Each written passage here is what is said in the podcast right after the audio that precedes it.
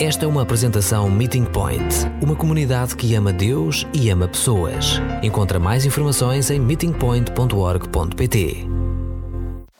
No início do mês, começamos a caminhar juntos com os israelitas, eles a caminhar para chegar a Jerusalém e nós para chegar cada vez mais perto de Jesus.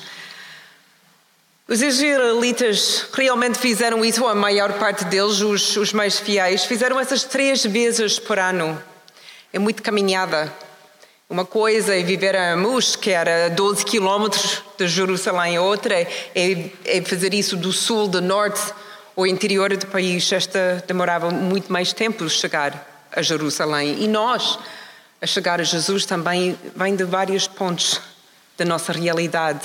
Alguns começavam a caminhada há muito pouco tempo e alguns de nós estamos a caminhar há anos. Mas o que é fantástico é algum, algum momento juntamos e agora caminhamos lado a lado, tal como os israelitas que andavam sempre no mesmo trilho, sempre a mesma caminhada, terra batida. Era óbvio o caminho para, para onde ir. E eles chegaram a cantar as mesmas canções que estamos a cantar cinco, seis, sete mil anos depois. É incrível. Incrível a nossa herança, a nossa história. Tudo para chegar a Jerusalém, tudo para chegar mais perto de Jesus. Eles caminhavam, como disse às crianças, simplesmente porque Deus disse caminhar. Foi Deus que instituiu, já no livro de Êxodo, e, e o resto do de lei, os momentos essenciais para se juntar. E desde o início do início de ser judeus, eles em obediência caminhavam. E a razão que caminhamos também é a mesma razão. É simplesmente porque Deus disse, vocês têm de caminhar. Não vale a pena ficar sentados e fazer nada. Não vale a pena fazer uma oração uma vez como criança, aceitar Jesus no coração e jamais. É caminhar diariamente, enfrentando o que nós temos de enfrentar. E ao longo dos salmos de peregrinação aprendemos algumas coisas. Começamos mesmo no primeiro salmo da peregrinação, cento e vinte. O André andou conosco. Explicou a nós a importância de arrependimento. Não vamos nunca caminhar bem se nós temos nos nossos ombros, nas nossas costas e atrás de nós pecado. Porque, como disse, o caminho, caminhado pode durar muitas semanas. E andar com tudo isso em cima de nós não dá. Temos de viajar com costas leves, com ombros livres. E por isso fizemos arrependimento. Eu, nós dizemos que arrependimento é diferente de confissão. Confissão é a primeira parte que dizemos, tomamos responsabilidade. Eu fiz, fiz isso ou faço isso. Arrependimento é dizer, agora pecado ficas lá. Eu vou caminhar na direção de Deus. Arrependimento. Depois falamos sobre a providência de Deus. Salmos cento e vinte e um, aprendemos vários perigos que os israelitas encontraram na caminhada. Noite, dia, sol, lua, pedras no chão, o risco de cair. Mas lembramos juntos que Deus estava sempre ao seu lado. E cair, se calhar eles tinham de cair, mas nunca caíram sozinhos. Deus estava sempre ao seu lado para ajudar a ficar de pé e caminhar mais uma vez. De onde encontramos o nosso exílio, gritamos só em Deus. Semana passada falamos sobre o nosso trabalho, Salmos cento e vinte e sete. A soberania de Deus. Não vale a pena construir, não vale a pena guardar qualquer coisa sem Deus porque vai falhar. Porque é só com Deus que Ele consegue tornar tudo que nós construímos em algo bonito. O seu plano é sempre melhor e o seu plano envolve a família e envolve os filhos. E hoje vamos acabar os salmos de peregrinação e vamos olhar pelos três salmos de peregrinação. Salmo cento e trinta e um, trinta e três e trinta e quatro. E aí vamos aprender as últimas lições de obediência, de caminhar juntos. E essas lições é aprender humildade e contentamento. Salmo cento e trinta e um. União e paz, Salmo cento e trinta e três. E depois acabamos com louvor, Salmo cento e trinta e quatro. Os três salmos da peregrinação são os mais curtos. São apenas três versículos cada um. Então, juntos são os, os, os salmos mais pequenos que estudamos até agora. Nove versículos no total. E apesar que são simples, três versículos só, demoramos uma vida para pôr estes três salmos em prática, porque a lição que cada um tem para nós é difícil engolir às vezes. E vamos perceber porquê. Vamos ler Salmo cento e trinta e um. Posso pedir a alguém para ler esse salmo? Salmo cento e trinta e um. Eugene Peterson lembra-nos que este salmo ajuda-nos a eliminar duas coisas. Eu vou juntar mais uma coisa. Uma primeira coisa que esse salmo elimina é o snobismo. Segunda coisa é a ambição fútil. E a terceira coisa é a dependência infantil. Vamos para o snobismo primeiro.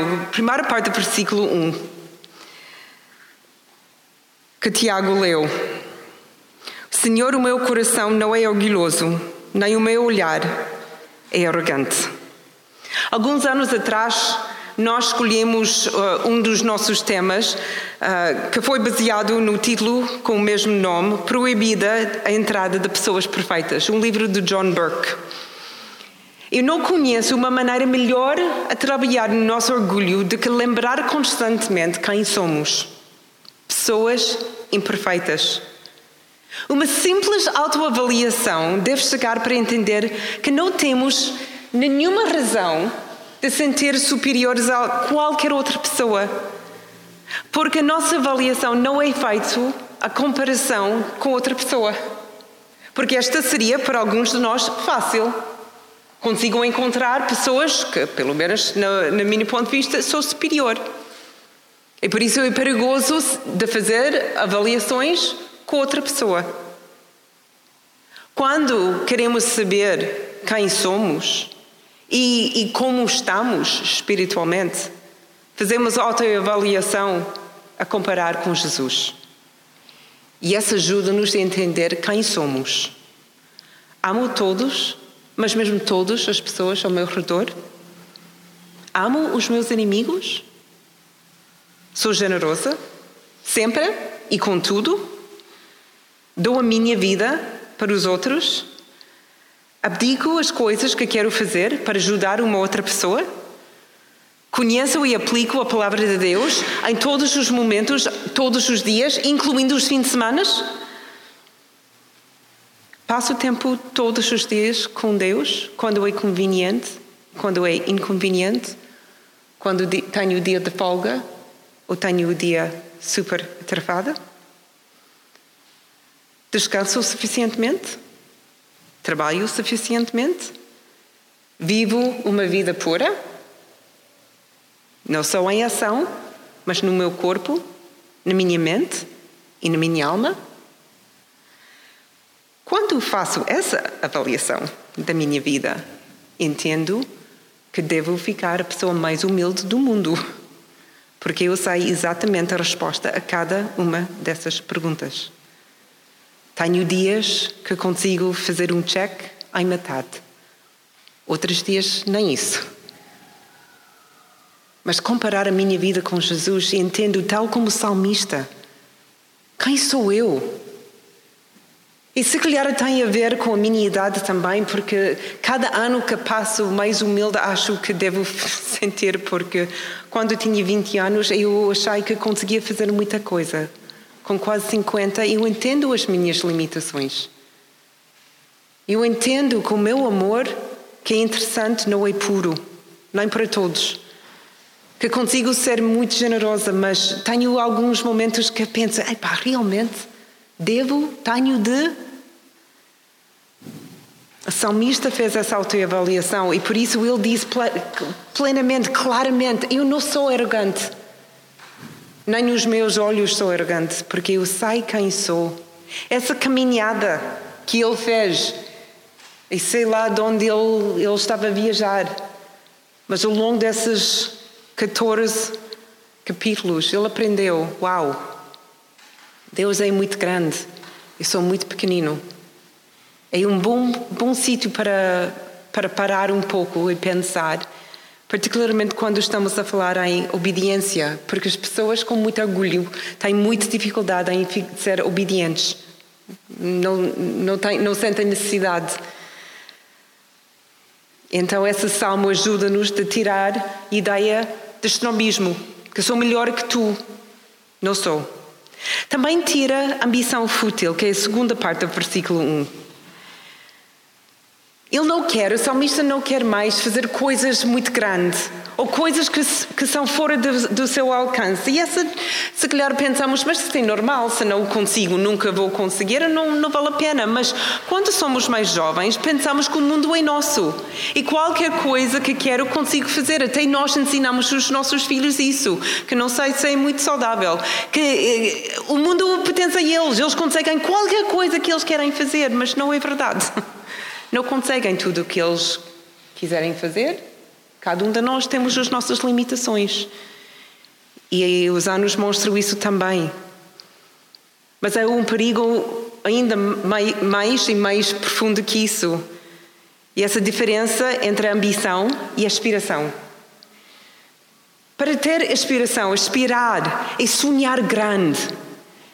É ser criativo em alcançar o nosso alvo, crescer nos nossos dons e talentos, treinar muito as habilidades que Deus nos deu para alcançar alguma coisa que está lá e conseguimos chegar lá porque Deus diz, essa é a tua missão. E nós, com todo o nosso coração, com todo o nosso esforço, trabalhamos para esse fim. A ambição é diferente, mas parecido em certos aspectos. Também é sonhar grande e ser criativo, mas tem um parte negativo. O dicionário diz assim, a ambição é o forte desejo de poder ou riqueza, honras ou glória, cobiça e cupidez. A ambição distorce as nossas aspirações e tentamos ganhar a todo custo. A ambição não tem limites. Nem pessoas, nem dinheiro, nem recursos, nada. Se quiser, vou lá e vou ganhar. Ambição é a construção de Babel. Aspiração é a construção de templo. Ambição era a postura de Caim. Aspiração era a postura de Abel. Estas são as diferenças que aconteceu lado a lado na história. Mas conseguimos facilmente ver a diferença. Deus estava com um e não com o outro, que tornou-se a ambição, ou, ou a aspiração em ambição. E o salmista já aprendeu a sua lição e quer ensinar a todos no caminho para não fazer a mesma coisa. Ele não é preguiçoso, não é que ele parou de viver, não é que ele desistiu de todos os seus sonhos, mas ele já não está a tentar avançar e alcançar coisas que ele nunca precisava e nunca conseguia obter.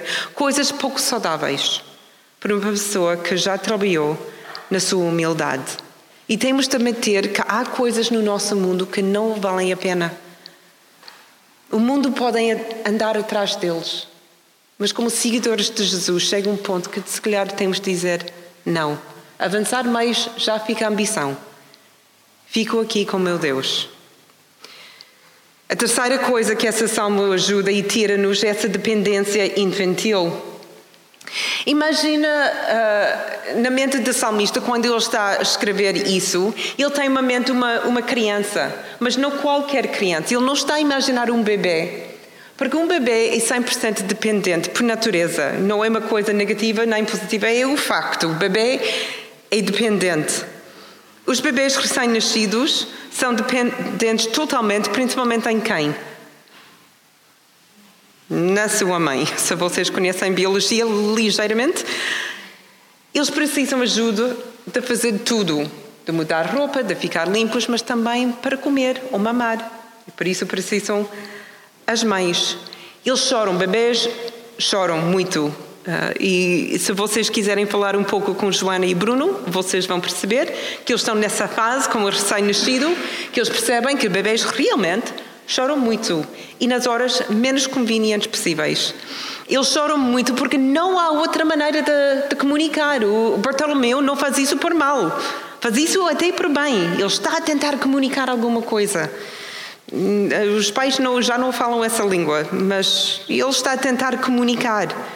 Eles não ficam muito tempo na mesma posição. Eles estão sempre a mexer as mãos, as pernas, o corpo, porque não conseguem ficar confortáveis. Mexem sempre. E, e essa ligação às suas mães não é alguma coisa que eles escolhem de fazer. É natureza que eles têm de andar perto da sua mãe para receber o que eles precisam para sobreviver. Essa é uma fase da vida. É uma fase importante, é uma fase de desenvolvimento, mas seria mesmo grave se nós todos ficamos como recém-nascidos, sempre ao colo dos nossos mães, a mamar com quarenta e nove anos. Seria ridículo e assustador e grave. Todos os pais têm um sonho que os filhos vão crescer. Claro, temos se calhar saudades desses momentos, mas saudades uh, esquisitas, porque quando vivemos no momento, esse momento só queremos que eles crescem e ser pouco mais independentes. Quando nascemos de novo em Jesus, somos iguais como o recém-nascido. Por natureza, não é uma crítica, não é uma coisa negativa, é, é a realidade. Os, no, os nossos primeiros dias, semanas e se calhar alguns anos de ser recém-nascidos, nós temos de andar ao colo. Aprender sobre Jesus, aprender como ele age e reage, aprender como confiar nele. Andamos nas igrejas não para servir, mas para receber. É essencial. Estamos, nem conseguimos andar. Então precisamos este ano, mas seria grave se nós todos ficamos sempre assim, imaturos, a precisar sempre experiências para sentir perto de Deus, ter milagres na nossa frente, para entender que Deus está perto, para, para sempre sentir ou, ou, ou ver ou cheirar alguma coisa, um estímulo. Essas são coisas interessantes, mas são infantis.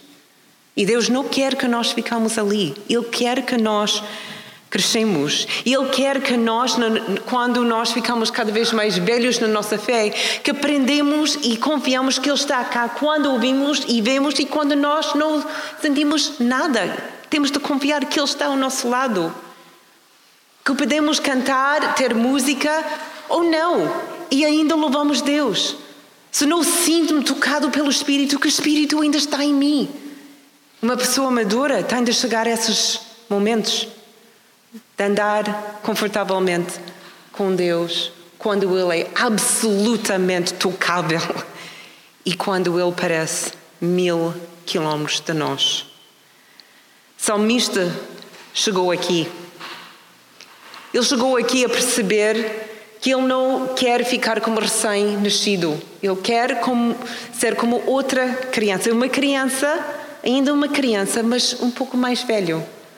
Uma criança que já não precisa de mamar, mas uma criança que ainda tem essa necessidade da mãe, mas não uma necessidade por natureza, mas uma necessidade por escolha. Uma criança que ele está a falar quer estar ao pé da mãe, porque aí ele está ou ela está confortável e recebe conforto. Ele sabe ou ela sabe que é amado. Essa criança não precisa mãe, quer a mãe. Essa criança é completamente satisfeita. Não tem de mexer sempre porque conseguiu controlar o seu corpo.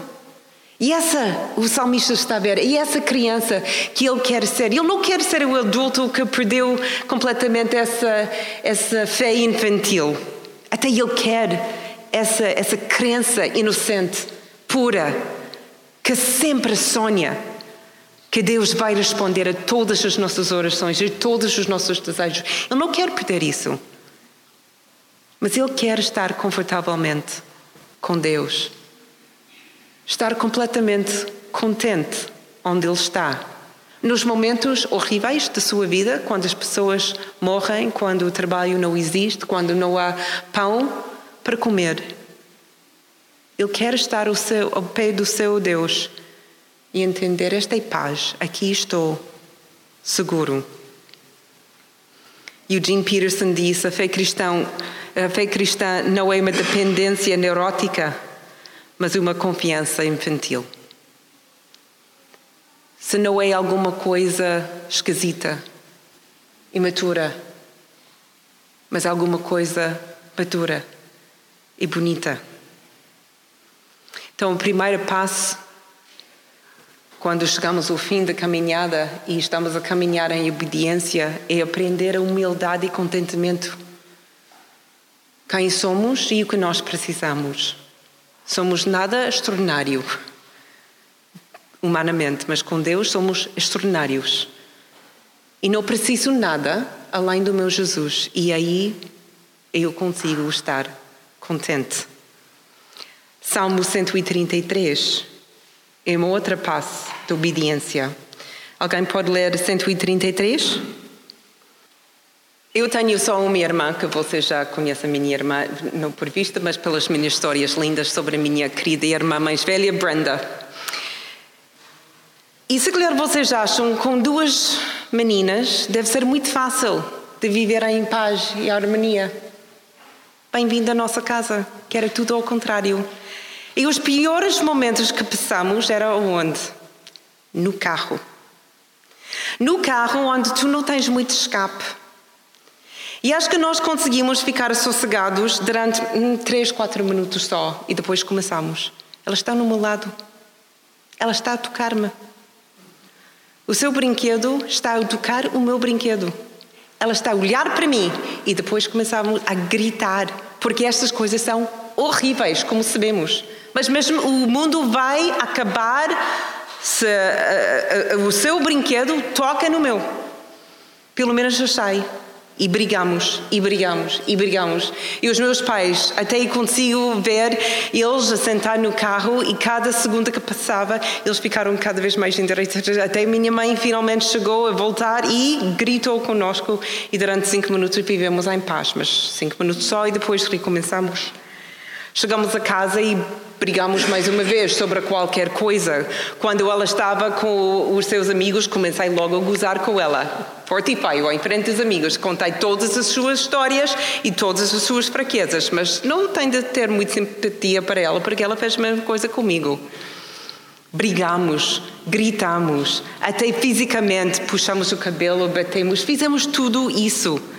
Tudo menos paz e tranquilidade na nossa casa. Longe da união juntas. Eu imagino os meus pais a ler estes salmos, olhar um à outra com lágrimas, a dizer como é bom, ou seria bom e agradável viver bem unidos com irmãos. Opa, viver bem unidos com irmãos é difícil. E se não acreditam em, em mim e na minha história, eu sei, André e Sara, eu já ouvi algumas histórias, então eu conheço também a vossa realidade. E nós temos o, o Ken aqui, que é o filho de Pamela e, e pronto, de Carlos McCord. E já conheço algumas histórias também dessa família, que são cinco. Então havia agitação, mas não vamos ficar com as nossas famílias, vamos só precisar de andar na Bíblia. E o que nós temos em termos de irmãos na Bíblia, Caim e Abel, não era um grande exemplo do, do, dos irmãos. Jacó e Esaú, José e os seus irmãos, todos os filhos de David contra uns aos outros. Jesus e os seus irmãos que acharam ele maluco. Não é fácil viver como irmãos. Temos de exercer vontade, submissão mútua, obediência e amor. E não há uma dessas palavras que gosto. São todas difíceis. Para com vocês? Não, vocês são ótimas, mas com minha irmã. Agora não também, mas na altura. Mas é um facto que quando nascemos, nascemos dentro de uma família. É inevitável. Pode ser com uma ou outra irmão ou não. Mas nascer e nascer dentro de uma família. Nascer fisicamente ou espiritualmente. Nascemos dentro de uma família. Segundo facto, não tivemos uma opção. Não me lembro os meus pais, uma vez, a perguntar-me, quando metade de mim estava no meu pai e outra metade estava na minha mãe, a dizer, a perguntar-me, Connie, queres existir como um? Não, não me lembro. Não tinha opção. Foi a opção deles. Não tive opção de escolha. E a minha irmã também. Quando nasci, nasci irmã. Quando ela nasceu, pronto, era a filha única. Mas eles não perguntaram também se ela queria ou não uma irmã. Terceiro facto. Tudo isso é igual numa família espiritual. Quando nascemos de novo, nascemos dentro de, da família de Deus. Não há outra opção. Não há filhos únicos na família de Deus. Nascemos juntos. Podemos escolher que parte da família que vamos conhecer mais e melhor. Vocês, eu, escolhemos Meeting Point. É verdade, escolhemos essa parte da família, mas o resto da família não escolhemos, mas ainda fazemos parte. E devemos conhecer e devemos amar. Mesmo amar. O resto é fora do nosso controlo. Consigo controlar mais ou menos, mais ou menos, o que faço aqui. E como consigo amar-vos. Mas com o resto da minha família, não controlo. Mas tenho de amar na mesma. Porque Deus está sempre a trabalhar em comunidade. Sempre, sempre, sempre. Adão e Eva e os seus filhos. Abraão, Isaac, Jacó e Israel. Jesus e os doze discípulos. A igreja, o Novo Testamento, como disse, não fala quase nada sobre a minha fé ou a tua fé. Fala sempre no coletivo. A nossa fé, a igreja, a família. Então vivemos nessa família espiritual. E o salmista declara que é bom e agradável viverem bem unidos os irmãos. E agora estamos confrontados com uma excelente pergunta. Como? Como vou viver na família de Deus numa forma que Deus olhe para a nossa igreja e dizer... É bom e agradável essa família, porque estão a viver, estão a viver unidos e em paz. Porque agora tenho eu algumas decisões para tomar, tal como vocês. Então essas mesmas perguntas são para mim, tal como para vocês. Como vamos viver na família de Deus? Podemos entrar ou sair dessa comunidade. E muitas pessoas fazem. Entrar e sair, saem. Entrar e saem. Várias igrejas, semanalmente, ligam outras igrejas por podcast. Podemos escolher isso. Ou podemos escolher ir a festas de vez em quando, os de Natal ou de Páscoa, ou quando alguém faz um aniversário ou no dia especial. Podemos falar bem na, da nossa igreja, mas nunca realmente entrar e participar. Mas, oh, a minha igreja é fantástica. Nunca estou lá, mas é fantástica. A minha igreja gosta imensas pessoas. Ou podemos falar mal e criticar, nada cor bem aqui. Isso é tudo negativo. Nós devemos estar a fazer isso, isso, isso e nunca fazemos, isso é horrível. E ficamos aqui anos e anos e anos a criticar.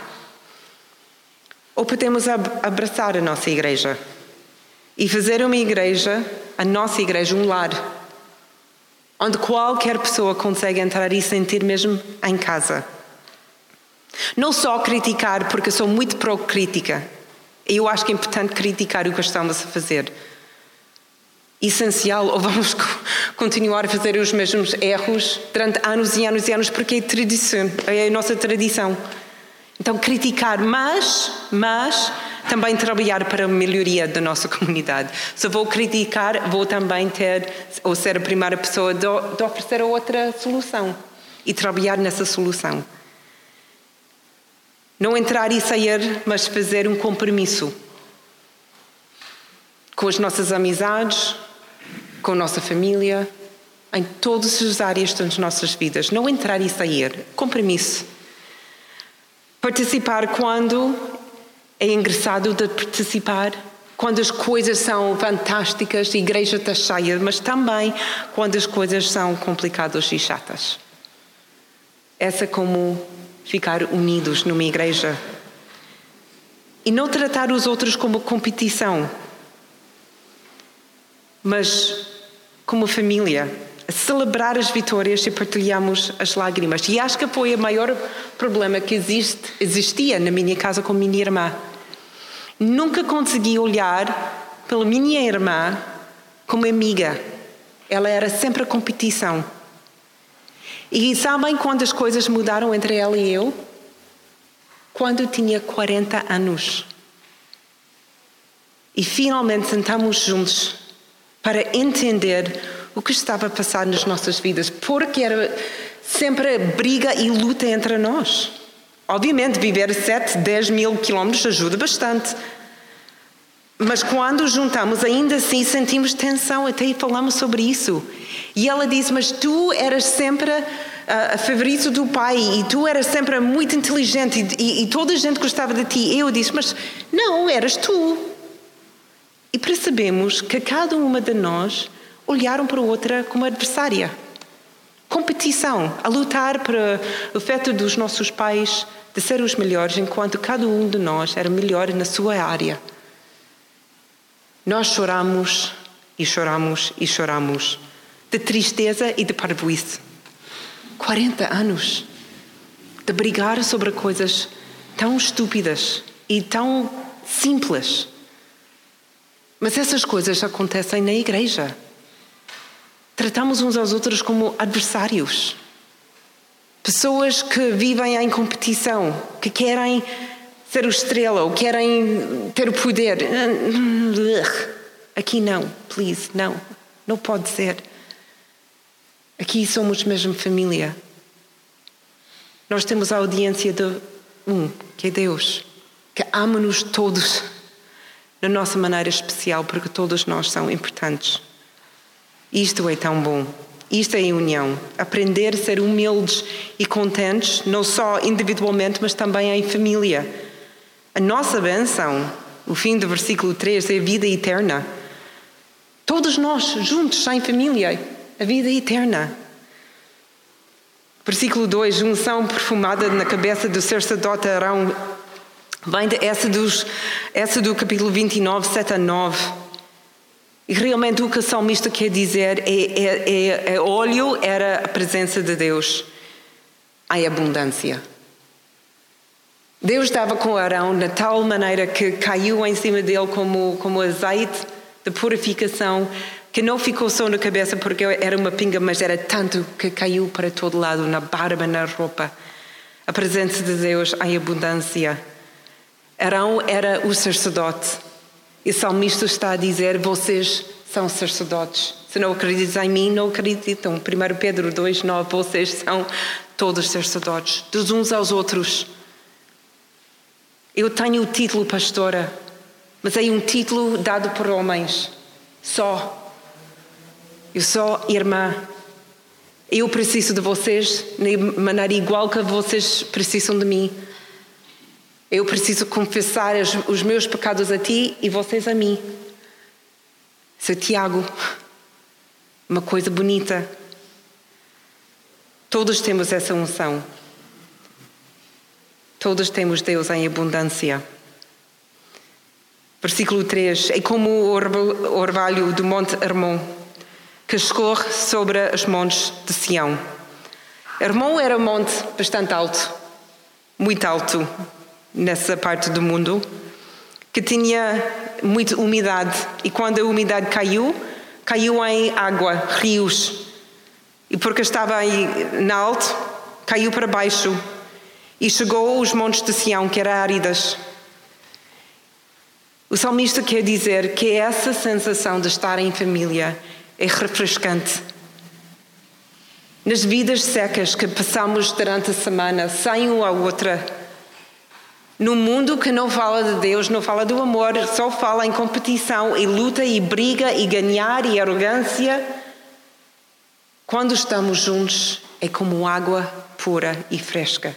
É tão bom estar juntos, porque traz vida nova, coisas verdes numa terra seca e árida.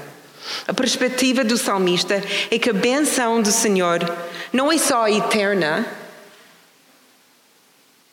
para mim, na eternidade, mas é coletiva, é para nós na eternidade. Deus vai abençoar a sua família, os irmãos que, vive, que vivem bem unidos, os filhos obedientes, que são humildes, contentes, unidos e vivem em paz. Essas são as pessoas que Ele vai abençoar. E os israelitas continuam a caminhar cada vez mais perto de Jerusalém e finalmente eles chegam à cidade. E aí Salmo cento e trinta e quatro é a última Salmo da peregrinação.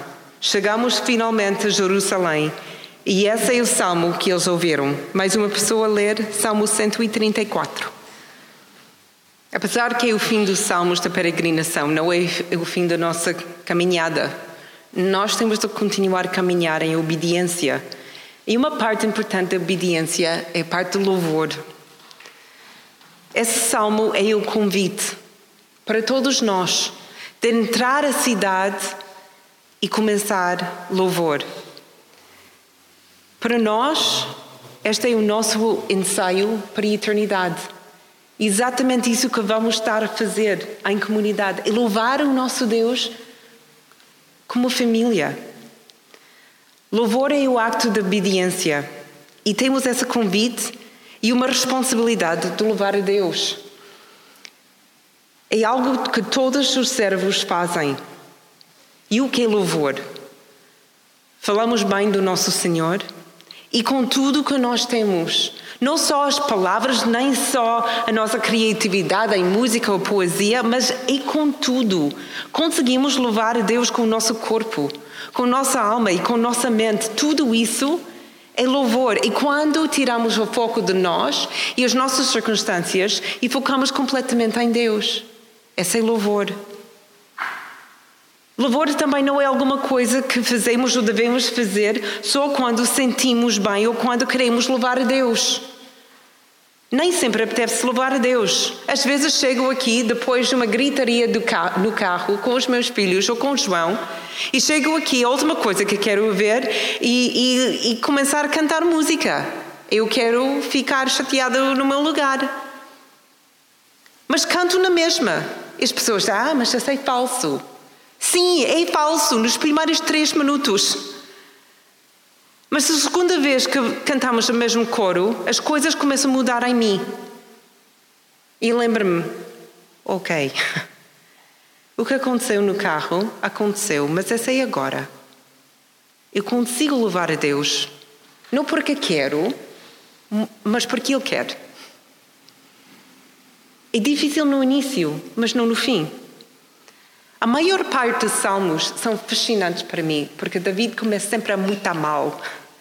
A minha vida é horrível, Deus é cruel, os meus, meus inimigos estão em cima de mim, a minha vida vai acabar, as pessoas são horríveis, cruéis, e vida é miséria, eu estou horrível. E no fim, ele está a cantar louvores, mas grande é o nosso Deus.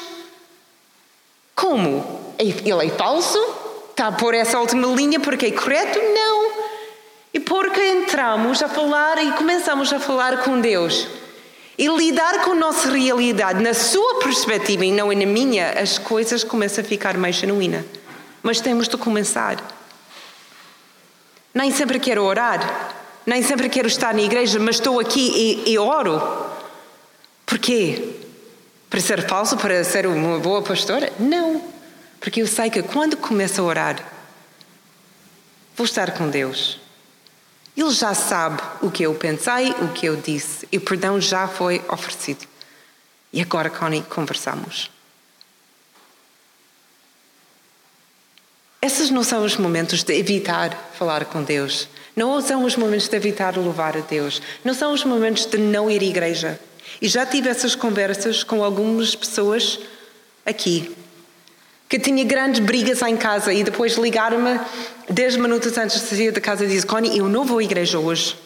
Tivemos uma grande briga em casa e não, não consigo estar. E minha resposta, sim senhor, vais estar. E vais ver como as coisas vão ser diferentes. E para a bondade deles, e respeito se calhar, que eles chegaram cá. E no final, falamos, choramos e eles disseram, foi exatamente o que eu precisava. Não tinha nada a ver com a pregação, nem a oração, nem a história. Nada, é simplesmente estar em obediência a Deus. E exatamente esse salmo está a dizer. Há coisas que eles não queriam fazer. Imagina de chegar a Jerusalém, depois de um mês de viagem, ou semana de viagem, ou até um dia de, de, de viagem, ser assaltado na, no, no, na caminhada, roubada de todas as coisas. De brigar com o filho, de, de, de tua mulher a cair morte, não aguentava. Mas agora chegaste a Jerusalém, como tu sentes? Só queres ir ao hotel e dormir. A salmista diz, bem, vamos louvar a Deus. Vamos estar juntos e vamos cantar. E quando não quiserem cantar, quando a boca não quer abrir, levanta as mãos e a voz vai seguir. Quando levantamos as mãos, nada mágico acontece, além que fizemos essa ligação. Opa, alguma coisa está a mudar e mexer em mim. E pouco a pouco, às vezes, ouvir as outras a cantar, abre um canal para Deus. Porque Ele quer falar conosco, Ele quer encontrar conosco neste momento.